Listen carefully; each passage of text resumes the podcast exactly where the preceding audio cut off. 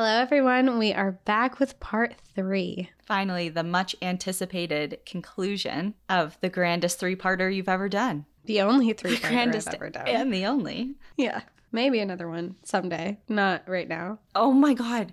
I totally forgot. We've just been talking for like two hours before we hit record, but I forgot to tell you. So I forget when we recorded part two. Before Thanksgiving, obviously. And I had a dream because in part two, you talked a lot about scurvy and Mhm. the things that were happening to you uh, or could like happen your to you. gums and your Yes. teeth falling out and all that good stuff. Yeah. Okay, so I had a dream that it was, I mean, I'm not going to get fully into it, but, and I don't remember if this is actually something that happens, but do you bleed out of like all of your orifices, like your eyes and like your ears and your Yeah. mouth and nose? Yeah, that's part of it. Okay, well, I had a dream that there was like people trying to break into the house that were bleeding all out of their like every hole on their face. That is a nightmare. It, well, okay, so it was a nightmare, and I was inside with like other people, and they were asking why. They're like, "We need to help them. We need to help them." And I was like, "You don't understand. Like they've contracted whatever. Obviously, like scurvy. Like it wasn't scurvy that these people were infected with in this nightmare, but I'm pretty sure that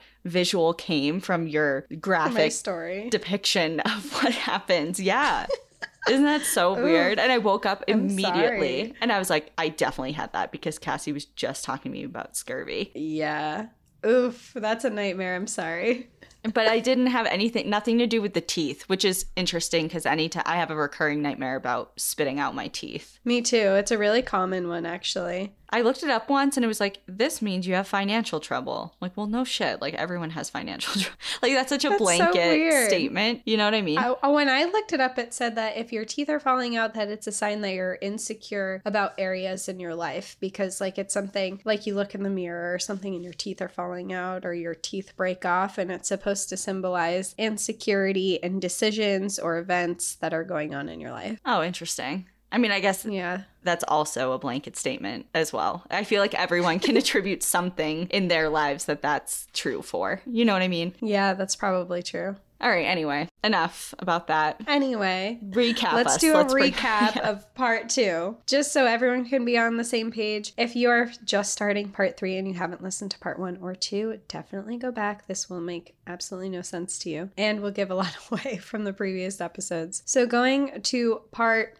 Two, Ada, Fred, Robert, Lorne, and Alan had finally all become close friends and they had gotten into a routine. Ada was working well and had adjusted to their life there, although it wasn't an easy life. The team was running low on their food supply and they were having difficulty finding food sources, so they began rationing their food in anticipation for Stefansson's ship to come bring them supplies and to pick them up from the expedition because they were coming up on one year there. But summer came and went and no one showed up. By fall, they knew that no one was coming that year because of the ice that was surrounding the island. So they devised a plan to leave. Lorne and Alan headed off with their sled dogs to try and make it to Nome, Alaska across the ice, but with the weather, the amount of weight they packed on the sleds, and their exhausted sled dogs, they couldn't make it. On top of that, Lorne had been suffering from scurvy that he had been hiding from the rest of the crew up until that point. They returned, and Fred, Robert, and Alan decided that they would go out to Nome instead and go across the ice because they didn't have enough resources left to feed five people. They left with the sled dogs and a less amount of supplies than they had tried to leave on before, and they had plans to let Stefansson know about the situation and try to get a supply ship and rescue ship back to the island to get Ada and Lorne. But while on the island, Lorne became so sick with scurvy that he was no longer able to help at camp. Ada had to take over all of the duties and take care of him. Eventually, though, Lorne succumbed to his illness, leaving Ada alone with only Vic the cat to fend for herself. So that is our recap. That is where we left off with Ada alone on the island. And we don't know anything about the other three as of now that left. As of right now, we have no idea what happened to them. They left, and Ada is just waiting for them to return. okay. So, meanwhile, while all of this was happening on the island, back in the United States, Stefansson was still set on colonizing Wrangel Island, despite not having any support from any country. When concerns from family and friends came in about the welfare of everyone on the island and not being able to send supplies out there months prior, Stefansson assured everyone that they were fine. He said it was easy to live on the island, that the men there had plenty of ammunition to hunt, and they knew how to hunt big game animals. He also said that the air there was healthy and it was easy living, and it was unlikely that anyone on the island would be suffering from illness, and it was much more likely that they would get sick in the city than they would get sick on Wrangel Island. Little did he know. yeah. I do you think he truly believed that? Like in his heart of hearts? I do. I think he's just misinformed. I don't know what it is. I think maybe his ego is in the way of this. Okay. Where he wants to be right so bad, but he doesn't falter ever. He's just like, this is fine. This is great. We're doing this. We are colonizing it. You know, so far he just, he hasn't said anything that maybe something's going wrong. Maybe he made a mistake somewhere. I really think he just, he's all in on this for whatever reason. On top of saying that they're probably totally healthy, he stated that they were probably just homesick, and besides that, they were thriving out there. He also was still actively looking for another ship to go out there to employ more men and groups of Inuit people to continue the steps to colonize the island. So he wasn't even done. He wanted to send us a relief ship to go pick them up and drop off a whole new crew. The problem with this was his mission had actually become embarrassing. And despite Britain not being involved with it, they were formally given a notice that they were violating Russia's rights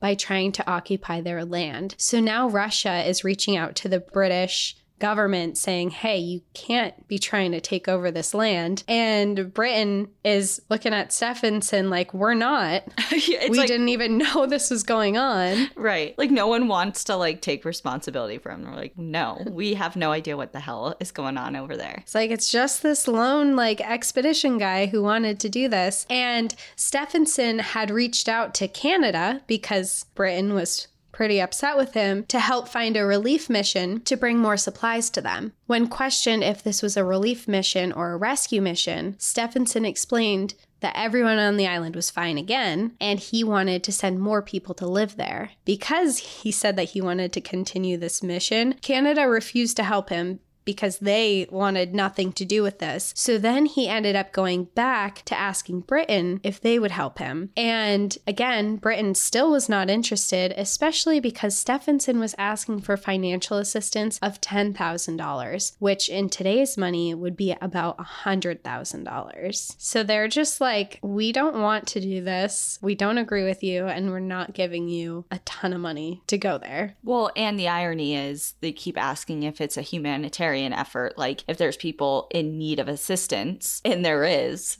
but he just doesn't mm-hmm. know it or doesn't want to admit that that's a possibility or or whatever. I just don't understand how he could say no so confidently mm-hmm. because he doesn't know. For all he knows, they're not even alive anymore. Uh, but for him, this is the friendly Arctic. He's like, there's no way. It's so easy to survive. Yeah, I guess it's not even a possibility in his mind. And a polar bear nesting ground. right.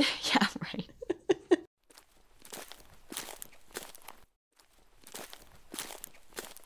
So, with no prospects from governments to help Stefansson, he still didn't give up. He was still set on this mission, and he reached out to people privately. And one of those people was a man by the name of Griffith Brewer. Griffith was a British man who managed a British airplane company who actually knew Lorne. They had met previously, and Griffith was very impressed by him and saw a lot of promise for his future and his career. He was concerned about his well being and also intrigued on why he would take on such an expedition. Because of this, he vowed to help in any way he could, including financially. Because of this, Stefansson was able to secure the help of an explorer named Harold Noice, who had been on the expedition that actually found Stefansson stranded up in Canada years prior. Since then, Harold had really looked up to Stefansson and was following his lectures and his writings about being able to live in the Arctic. He had also met Lorne before as well, so he was familiar with him, although Harold didn't like Lorne, and they had actually gotten into a physical altercation in the past. But despite this, the idea of heading back to the Arctic on a mission Stefansson was organizing was a very enticing to him, and he agreed to go to Wrangel Island. Stefansson did make it clear to Harold when he hired him that this expedition was to colonize Wrangel Island, and that if the men did not want to stay, he needed to stay on the island or he needed other people with him to do so. Harold, at this, had no intentions of staying on the island, especially with the issues between the countries of occupying it, so he thought that it would be best to hire Inuit families, and he wanted them to bring their dogs and sleds, and he also thought that they would be more willing to stay behind on an expedition like this. There was only one suitable ship in Nome that could make the journey to Wrangel Island that summer, and it was called the Donaldson. This ship was owned by a man named Alexander Allen, and after some convincing from Harold, he agreed to let them use the ship and he agreed to come on the ship as a navigator. They reached an agreement that Stefansson would pay $1,000 up front as a down payment to secure the use of the boat, and after that, they would pay $581 per week for one month to cover the rest of the cost. While Harold could not find any Inuit people who were willing to make the journey because of the dangers of it, the rest of the trip looked like it was going to go smoothly. Reported ice conditions in the area were favorable for them, and the ship itself was prepared to make the journey. They planned to leave on August 1st and arrive to the island within two weeks. But suddenly, when payments were due, Stefansson mysteriously became unreachable. They wired notice after notice to him stating they needed payment to be able to take the ship, but each one of them was ignored. Because of this, Harold was not able to pick up essential supplies for the voyage, and the ship owner, Allen, was getting very frustrated. On top of that, the Russian government had also gotten involved now. The Siberian government announced that they were outfitting a vessel to Wrangel Island with the intentions of capturing the explorers and to take official possession of the island under Russia. The British government responded saying that this would be an act of war if they were to capture the people on the island. But with these growing tensions rising, rumors started to spread that no ships were allowed to actually go to Wrangel Island. Without permission, and even with permission, Russia would be taking over the boat and confiscating any supplies on board. There were also rumors that there was a Russian gunboat patrolling the ship path looking for any foreign visitors. They mean business. They're like, cut the shit.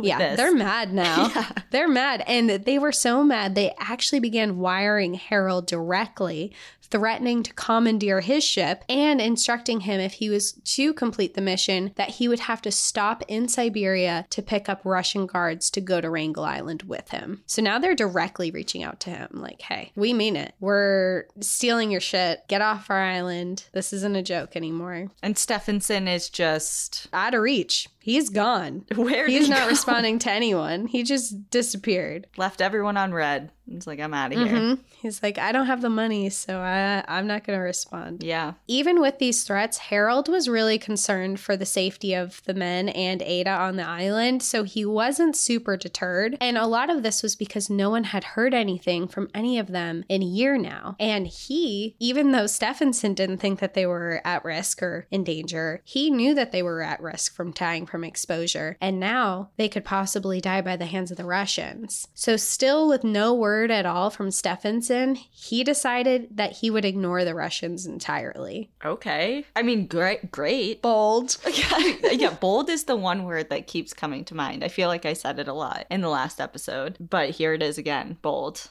Yeah, it's like, ah, I'm just gonna ignore you and hope you go away. And hope I don't run into your ships out. Yeah, your Gunships. Or get captured. You know, have you ever seen Locked Up Abroad, that show? yeah, yes, Yeah. it's so scary. I know. No way. I actually remember watching a Russian one. I think it might have even been somewhere in Siberia. And it was a prison that no one has ever escaped before and is heavily guarded. They have the prisoners and they have all the jail cells. And the way that it's set up is that they never want the prisoners to know their way around the jail. So every single time that the prisoners leave. They blindfold them, handcuff them, they'll like spin them around to disorient them and take them around the jail cells. And I think they eat lunch in their cells, but if they're being transported anywhere, they make it so they'll never be able to map out the layout of the jail. Interesting tactic. And no one has ever escaped that one, and it's in Russia. Wow. So all of this is happening back in Nome, Alaska. Meanwhile,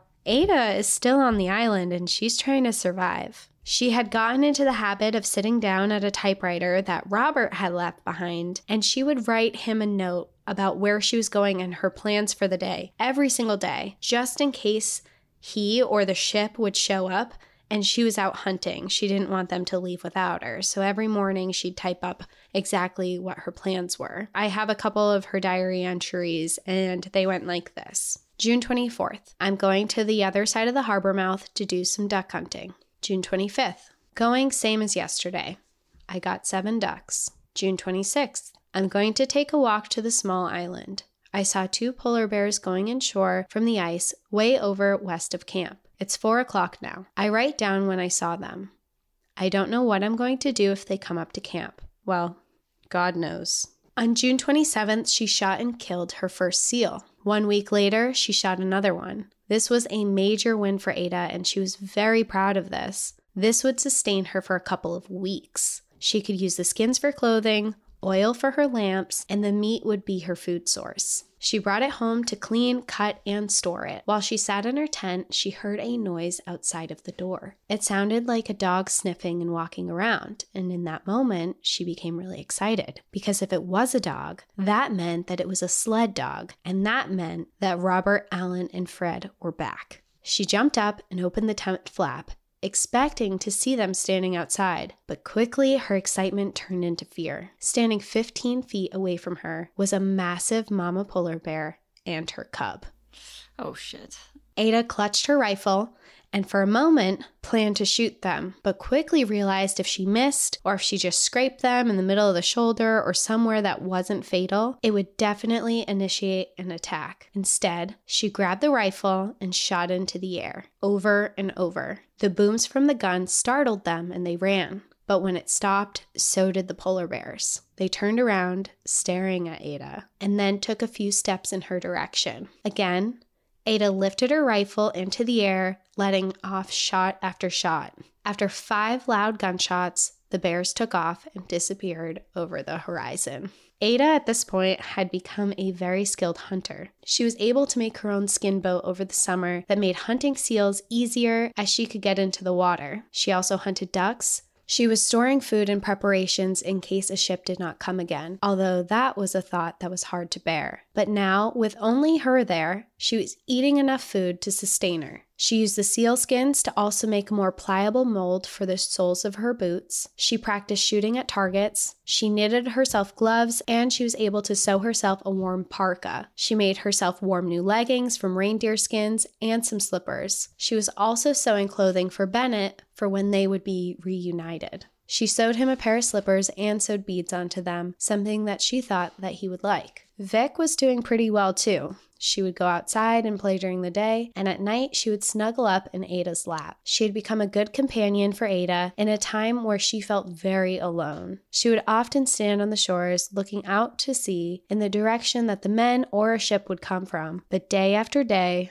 no one arrived. One night in July, as she slept, strong gale force winds came in and blew her skin boat away and out to sea. In the morning, when she saw that it was gone, she spent the entire day crying. She was tired from all the work she was doing, and despite having all the food she had now, she was still weak. There was no one there to help her, and seeing her boat gone was devastating. Eventually, after crying as long as she could, she decided to stop pitying herself. If she remained in bed crying, that meant that the fire would never stay lit, food would not be brought to her, and no one would bring snow to her to melt into drinking water. So she stood up and she got to work. She needed to make herself a new boat. This time she constructed one out of canvas instead of sealskin. She gathered driftwood to make a frame and used her needle to sew the canvas into place until eventually it was a boat. It wasn't as good as the first one she built, but it was sturdy and it would withstand the water. From then forward, she tied up her boat every night so that the wind could not blow it away. I have to say, she's become a badass. I was just about to say she's flourishing. She started, you look at her in part one, and she had Arctic hysteria. She's crying. She's literally throwing herself into storms. And over everything she's been through and over this year, she has just really taken on this role and she's very active in her own survival at this point. Yes, I mean, you said it. She has to step up to the plate. There's no other option. And she's mm-hmm. doing it so well. From what you just described, she's not just scraping by. Like she's really I feel like she'd be a solid contestant for alone. Like she would blow everybody out of the water. Ah, she is. I mean, she's alone on Wrangel Island and she's just doing her. yeah, she's I doing mean, her thing. I I don't want to take away from uh, how much work it is because I mean she did. She had to light all the fires. She had to keep them going. She had to catch all of her food. She had to cook all of her food. She had to do all of it herself and had no help. But she's come into a routine and she's doing it. Yeah. And I think even little things like you said, as far as Vic goes and sewing things for Bennett, those mentally probably did wonders for her as far as keeping her going point. as well, because, you know, that's half the battle is just your mental state. It's just unbelievable how much the company of an animal can truly bring you, like how much peace and comfort. Mhm. And in a way, maybe she probably feels like responsible for Vic too. Like, you know, like I'm taking care of something. I have a responsibility to someone other than myself, which probably helped her uh, even a little bit, I would imagine. You know, Mhm. like, oh, this is someone who's dependent on me. And to have that companionship, like a little cat, like snugged up on your. I can't even believe this cat. this cat's just doing. This cat is thriving. It's just like I was a kitten. I was brought to Wrangel Island. This is all I know. right. Yeah. That's so true. That's so I live true. in I live in a little snow shelter and I sleep in sleeping bags and I try and catch rodents during the day if there's not a blizzard outside. That's so true. Yeah. The original adventure kitty. Literally.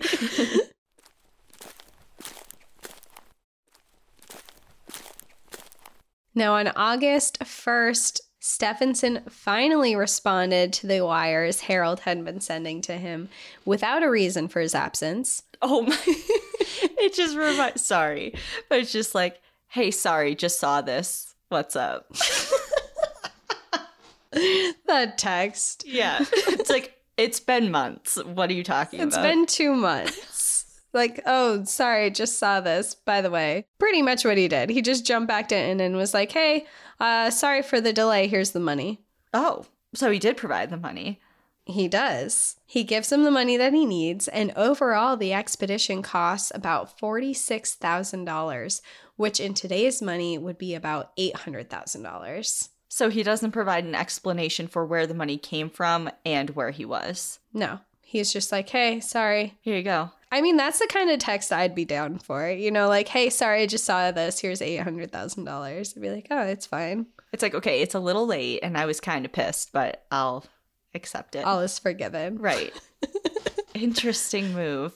He also did respond over the concerns of Russia, and he stated that he still believed that Wrangel Island was not officially claimed by anybody and they had the right to be there. So he wasn't worried about Wrangel Island or the people on it because he thought Russia had no reason to go there. However, he was a little bit worried about them in the water and he wanted to keep the mission a lot quieter now in case of any interference from Russia on their way there.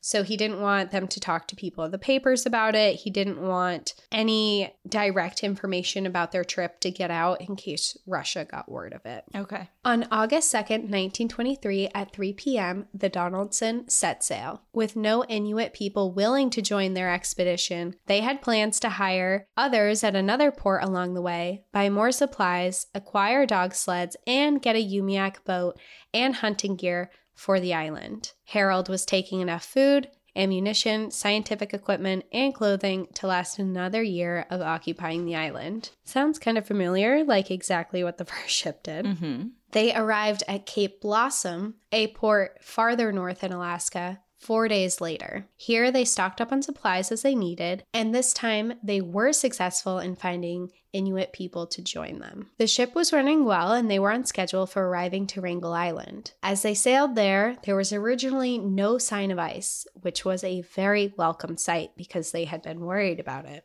But on the night of August 11th, temperatures dipped down to 37 degrees Fahrenheit, which is 2.8 degrees Celsius, and they began to see chunks of ice floating throughout the water. Shortly after, in front of them was a horizon filled with a long stretch of ice with no sign of it ending. And when I was reading this in the book for this, I actually could really picture it because when I flew to Iceland recently, I flew over Greenland Mm-hmm. And when we flew over, it was clear skies. It was a perfect day. There were no clouds. And we flew over Greenland, which was really beautiful, which I was excited for just to see it because there's a lot of mountains and a lot of ice. But then when we got to the water around and past Greenland, I could see from the plane these huge ice chunks. I mean, they looked kind of small from where I was, but I could see them, which meant that they were huge Mhm. and I could see them scattered throughout the water. So I can just picture when they start sailing and they're looking around and they're like, okay, there's starting to be ice chunks everywhere. And you know, when you see just the tip, there's a lot more underneath. Yeah,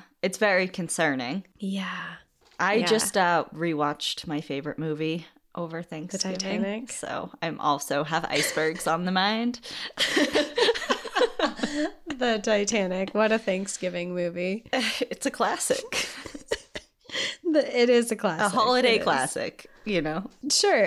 Watch it for every holiday. It's applicable for everything. Most people are watching the corny Christmas movies on Netflix right now, but It wasn't like the best. Obviously, I've watched the Titanic.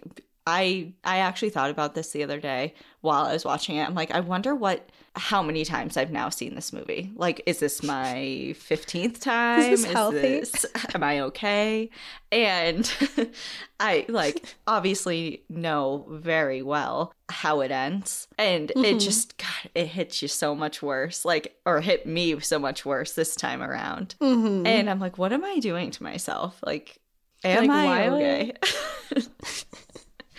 Well, I like kind of a totally separate reason, but I am TMI, but I was just about to get my period and I wanted to watch like all the saddest things on Netflix that I could. Uh-huh. And I legit for like 3 days just watched Netflix. I had I was sick too, so I wasn't out. I and so I was just sitting there watching the saddest movies on Netflix I could just like sobbing for like 3 days. Isn't it weird how you do that to yourself when you're like, okay, I'm sad. How can I make this worse for myself? Oh, I know.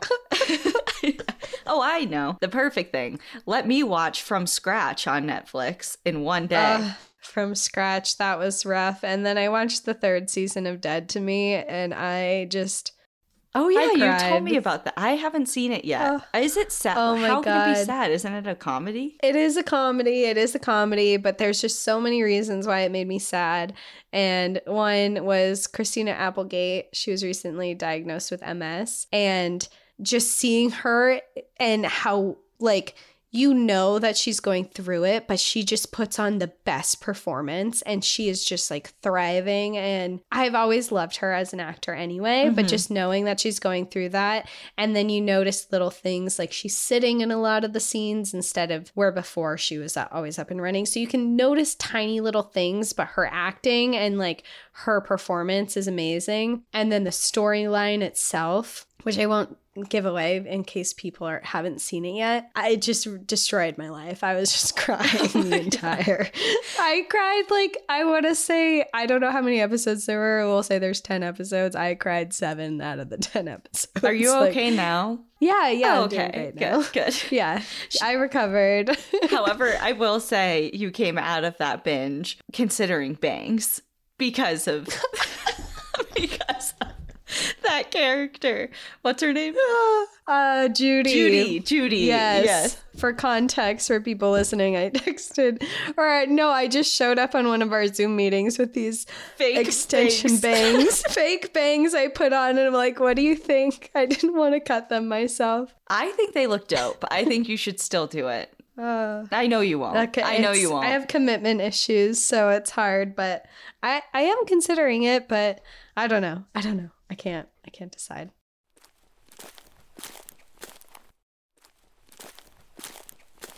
okay, so they they're on the ship. They're looking out into the horizon and they're concerned because they see. Nothing but ice. Okay. They actually had to go backwards on their boat until they found an opening in the water. But then fog came in and it was so thick that they couldn't see anything around them and they were blindly sailing. The boat crashed through layers of ice and it was plowing through it. Shortly after this, the engine labored and made sounds of struggling before the engines completely stopped and it went silent. In front of them, there was an iceberg as tall as the ship's mast, directly ahead of them, and the current of the water was bringing them straight towards it. With nothing they could do, everyone on the ship just stood there in silence and watched as they drifted closer and closer to this iceberg. Do you know if the ship has, and I don't know if I'm making this up, are there some ships that are specifically outfitted to have like kind of like ice rams in the in the front to kind of break up the ice a little bit? Do you know what I'm talking about? I do, but from the book, I didn't read anything of that. In fact, I read in this part where they're plowing through the ice, the captain was actually worried about it. everything was watertight at that moment, but they were worried of how long that that would be sustainable for. Right. And as we know from Titanic, it can only withstand yes. up to a certain E deck or something. I forget. Right. right, right, right, right. Just as they were getting closer to this iceberg, suddenly the engines roared up and began working again. And with this, they were able to back themselves away. They spent the next 10 days navigating through ice floes, having to steer the ship around icebergs, zigzagging, backtracking, and then trying again. There was no direct path to follow, and they just went wherever the ice allowed them to go. The bow was being smashed over and over by ice and they spent every moment steering their ship. There was no time to change their clothes, there was barely any time to eat or sleep because someone had to be steering it at all times, or they were at risk of crashing into an iceberg. Day after day, they hoped to see Wrangel Island, but through the thick fog, they could see nothing. When they finally made it through the miles and miles of ice into open water, the crew couldn't help but feel like the likelihood of anyone being on the island was very small. But when Wrangel Island finally came into view, their hope came back. They saw a gravel shoreline with moss covered prairies, and they could hear the roaring of walruses. And there happened to be some life there after all, which, after all the ice they had seen, they were worried that there was just nothing out here.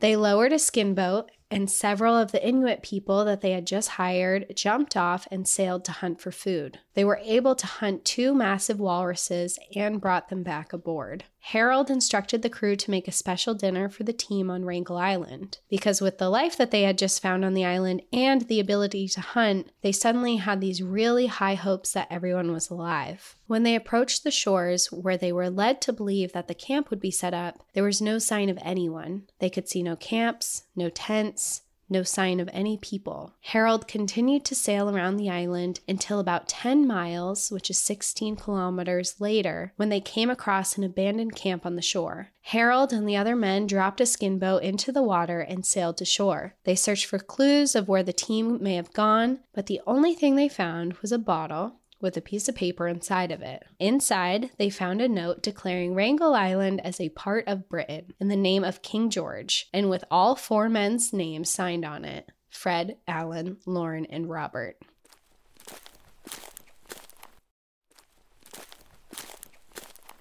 With no sign or clue of where they could be, Harold's worries returned. He made the decision to sail around the island in hopes of seeing any clues of a second camp. And it was in the morning of August 20th when Harold saw a small figure standing on the beach. The figure was hard to make out from afar, but they were clearly facing them with their arms stretched out and waving at them. The night before this day, Ada had dreamt of ships arriving, so when she heard the sounds of the boat the following morning, she took her binoculars out to get a better look. When she saw the mast of the ship, she ran to the beach waving to them. She was so happy to see them that she then ran right into the water. But when she was closer and looked through her binoculars, she was shocked to see that she did not recognize the white men approaching her now on a skin boat. She was expecting to see Alan, Fred, or Robert to be coming back for her. When Harold was close enough to her, he leapt out of the boat and ran over to her. He immediately noticed that she did not look like a seamstress that he had been expecting. She looked like a hunter. She was dressed in her all fur parka and her face was lined and dirty. As soon as he reached her, Ada asked where Fred, Robert, and Alan were. This question took Harold by surprise as he was expecting to find them there as well. And in that moment, he realized that something had gone terribly wrong. He took a moment to speak and then, as gently as he could, he told her that there had been no news of them in Nome and that they were expecting to find them all on Wrangel Island. Ada immediately began to cry when she told him, There's nobody here but me. I am all alone. Lorne died on June 22nd. I want to go back will you take me to Nome? She asked him. Her voice was broken and she was in tears. When Harold told her that he would take her back, she collapsed into his arms and sobbed. They stood there for several moments before Harold carried her onto the skin boat and rowed her to the ship. They welcomed her with hot food and coffee and allowed her to settle down. When she was feeling up to it, she explained what had happened how Alan, Fred, and Robert had left for Nome. She was distraught and worried that they were still out there missing on the ice, but Harold could not comfort her. There was no word in Nome and no reports from Siberia of any men showing up there either. He knew that a journey across the ice was almost impossible, and it was more likely that they fell through the ice or were crushed by ice floes. Given their weakened conditions and lack of food on their journey, he knew it was almost impossible that they would have survived. When she was fed and ready, they returned to the island to her camp. Ada showed them around and how she had been surviving for so long. Harold was amazed by Ada, seeing the conditions she was living in. It was clearly a miracle that she was alive, and the way that she was doing it was incredible. She showed them Lorne's body, and on August 21st, they buried him on the island. She gave Harold his diaries from the time that they were there, along with other supplies and belongings on the island, but she kept the Bible that Lorne had given her. Harold read through the diary and was shocked at what he read about Ada. The stories of her throwing herself at Alan, but then the way that the men treated her in retaliation of it, tying her to flagpoles, sending her to bed without food, making her sleep out in the cold. It was absolutely horrible the way that she was treated, but the expedition itself was also embarrassing. Harold noted incompetence throughout his journal from the way they hunted to what they brought to the island and the decisions that were made. They stayed on the island for a few more days as the new crew unloaded their supplies and organized their camp. Then Ada and Vic the cat joined Harold on the ship. They left the island to sail to Nome on August 23rd and reached its harbor on August 31st. When they arrived, the first thing Harold did was wire a telegram to Stefansson. It read Arrival last night, Wednesday. Blackjack only survivor. Stop. Buried Lorne August 20th. Stop. Alan Fred Robert left Wrangel January 28th, 1923. Stop. Believe entire party perished. You should notify relatives of the boys as you think best. Stop. Have left colony of two Inuit families and two unmarried Inuit men in charge of wells. Stop. Equipped party for two years. Stop. Game conditions. Wrangel apparently excellent. Stop.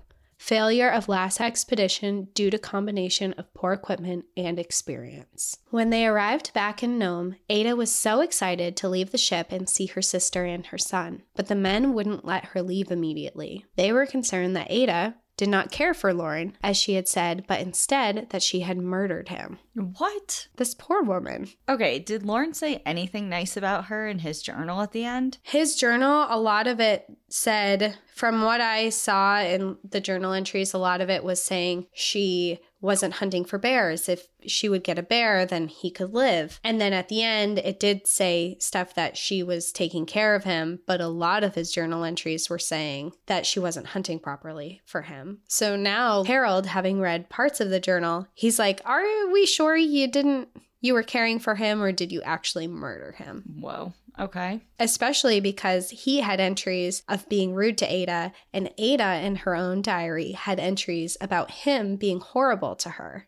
So it's like, did you just murder him because he was mean to you? So it took several hours of questioning before they eventually allowed her to leave the ship with all of her belongings, including Vic. Life was very different when she returned. Her stepfather had died while she was away, and so did her ex husband, who had drowned in a river. Her sister had a baby and named her Ada. Newspapers were covering Ada's story around the country, and she could not go anywhere in Nome without people looking at her, talking to her, or talking about her, and she hated the attention. She was also struggling with her time in the Arctic watching Lorne die, missing the men that she had become close to, and surviving alone for so long. She often had flashbacks to her time there. She was reunited with Bennett, and during her time away, she had accumulated enough money in her bank account to make her a rich woman by her standards. She had enough to take Bennett to Seattle to get the care that he needed. In the early fall of 1923, Ada and Bennett packed up their belongings and headed to Seattle. Before she brought Bennett to the hospital, they went to the movies together, which was something that they both loved, and then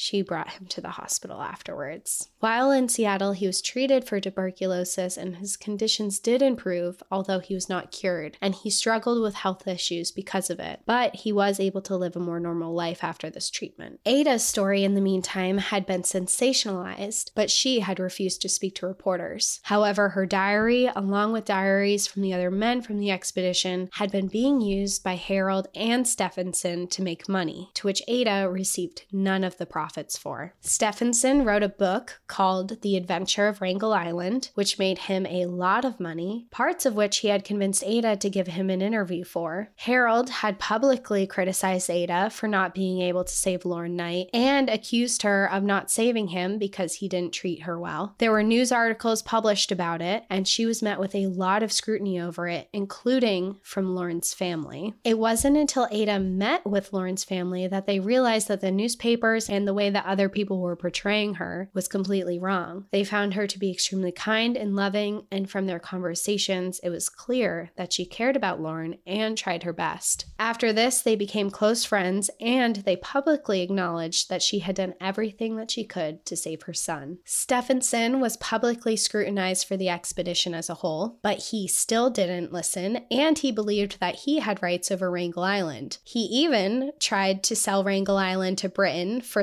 $30,000, and when they weren't interested, he tried to sell it to the US for $27,000, although he had no right to sell the island to anyone and was ignored by both countries. I just The audacity. I just can't believe this guy. It is it's wild. I mean, he had a pipe dream and he's just like not letting it go. It, but it's like, yeah, it's not even yours to begin with. Who what in what world Imagine trying to sell a whole country. or part of a, a whole island that's part A of a whole yeah. island that's part of a country, and you're just like, you, you have no rights to it at all. It's like if I went and was like, um, I'm gonna just take uh, Plum Island and I would like to sell it to the UK. and the US would be like, we own this. What are you talking about? Right. You know, like it's just me? like, Yeah, very odd. it doesn't make any sense. And how do you even go about doing that? Like, what is the procedure? Like, what paperwork? It's just non existent. It sounds like he just approached like government officials and was like, "Hey, do you want this island? I'll give it to you for thirty thousand dollars." Okay. They're like, "What? You don't o- own this, Right. Yeah. Like, not yours to sell, sir." It was also public knowledge that maybe Stefansson didn't know or was ignoring, but Russia did claim the island as their own. And eventually, they sent a ship to Wrangel Island and arrested everyone that was there that Harold had dropped off to colonize it, and they confiscated over $10,000 worth of fur that they had gotten on the island. So finally, Russia's like, hey, get out. Knock it off. Ada remarried in Seattle and had another son who she named Billy. She eventually divorced that husband and married again, only to get divorced again. Then she contracted tuberculosis as well and she fell ill. Eventually, she spent all of her money that she had and fell into poverty again and moved to Seward, Alaska. She eventually had to give her children to another children's home to care for them while she struggled for nine more years to gain the funds to take care of her family. All while, Stefansson had become rich off of her survival story and never offered to give her any royalties from his book. How infuriating. Like, what a difficult life. She survived all of this. You know, she was the survivor. She is the story, and she doesn't get any money from it. It's just, it's crazy. In 1937, she did get back on her feet and she got her family back together. Doctors estimated that she would die young because of her tuberculosis, but she lived to be 85 years old with her son Bennett and Billy. Bennett, who they estimated to also not live as long, lived to be 60 years old or 59 years old and died in 1975. Billy served in the Army, married, had a family, and worked in assisting Alaskan Native communities until he died at the age of 79 in 2003. And that is my story of Ada Blackjack. Wow. That was a what? Okay, so I'm just going to go ahead and wrap that. The one question I think that everyone has that we all know the answer to the three men were never seen or heard from again. No, they were never recovered. No one ever found them. And if you read the book, it's Ada Blackjack, A True Story of Survival in the Arctic by Jennifer Niven. It's really good. After the survival story, they do go into like a long history of what happens after she returns, um, which I didn't include in full, full detail. Like I summarized it at the end there. but there are some weird rumors flying around that they might still be alive. And then three men end up being seen off the coast of Siberia, which they think might be them, but it doesn't turn out to be them. And there's all these rumors going around, but ultimately they're never found. And it is assumed that they died on their way across the ice. Okay. I figured just because I understand like there's rumors and conspiracy theories and things like that, but you would think that they would announce their arrival or survival or their families Yeah. would be at least notified, like they would go to their families at least, you know? Yeah. And given the circumstances, it's probable that they didn't make it very far, I would imagine. Yeah, and just, I mean, that was a really ambitious trip to begin with. They barely had any food, they barely had any supplies. They're going across dangerous ice that is solid in some areas, isn't solid in the other. It's constantly moving. They're literally over an ocean. You know, it's Yeah, but they didn't have another choice. It was a last ditch effort. it was because they didn't have enough supplies back there but um, and then again kind of how harold had said he said you know this expedition didn't make it because of a lack of experience which was true. I mean some of the people on the mission didn't have i mean robert he was the youngest one he just had a good attitude and that's why Stefansson hired him. So everyone on the mission definitely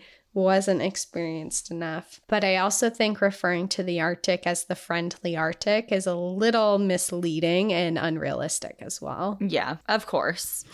Ada's story is incredible. What she overcame, how she adapted and evolved and really came out on top is incredible. Just because any survival story is all of those things, but adding in the element of that in Arctic environment just makes it so much more incredible just because of how harsh and dangerous and un- unforgiving it can be, which I think obviously any environment is, but it just has an extra added layer of difficulty. And Definitely. afterwards to go through all of that you know it's it kind of kind of reminds me a little bit about uh, lieutenant Steeves that i did in kings canyon when he survived for months and then people questioned his entire story once he made it out on the other side. It's like what do you mean? I just went through absolute hell and now i'm catching flack from the Yeah, public it's like just kick me while I'm down. Right. Exactly. It's just, it's rough. And, you know, for anyone to question that is, I think, out of touch and just speaks to them, you know, like, hmm I don't know. But, anyways, wow, that was an incredible story and definitely deserving of three parts. I'm glad you did it that way because it really immersed us in the entirety of the story versus just glazing over some of the details, which I know you had to do either way. But Yeah, I a book appreciate is a it. book, you know. But it and it was kind of easy to put it into three points because there were just so many different sides. Because you had the people back in Nome, you had Stefansson, you had the people he was hiring, and all the issues going on there, Mm-hmm. and then you also had Ada's story, and then you also had the other men's story as well. So it was just easy. I felt like if I had kept it all in one story or two stories, it would have all been jumbled together and we would have lost pieces in it. So I liked separating it into three parts. But um it's definitely a crazy story and Ada I mean, it's devastating what happened to her, her after, I personally think. Just that she ever lived in poverty while Stefansson never even went to Wrangel Island to go help with the expedition, made a bunch of money off her story. And then just being questioned, like you said. And the biggest part for her, though, it seemed that she was mom and she just wanted her son Mm-hmm. And then sons to have a good life and both of them had that so despite what happened and how difficult her life i think that her goal no matter what was for her children and she definitely was able to help give them the life that she wanted to so in that aspect and her survival she was definitely very successful in her life I agree. Totally agree. She achieved her goal, hmm even though she went through hell for it. just yeah All right. Well, thank you. And um, I'm cold now. I just feel cold after listening to that story. you know what I mean? Like I'm just mentally in in the ice in the ice. Yeah. When you Yeah. said she like ran out into the water because she was just so excited to see. like, oh. I'm like, oh, I feel like I just did a polar plunge. It was definitely a polar plunge, but she had all that winter gear on. I don't know if it was waterproof, but Probably not, and I guarantee she did not care. She was just Yeah, so she's overjoyed. just like, I'm leaving. Yeah, I I'm know there's here." heat on that ship. like, get me out. yeah. All right. Well, cool. Thanks everyone for uh, hanging in there for three parts. Hope you enjoyed it. We'll see you next week. In the meantime, enjoy the view. but watch your back. Bye. Bye.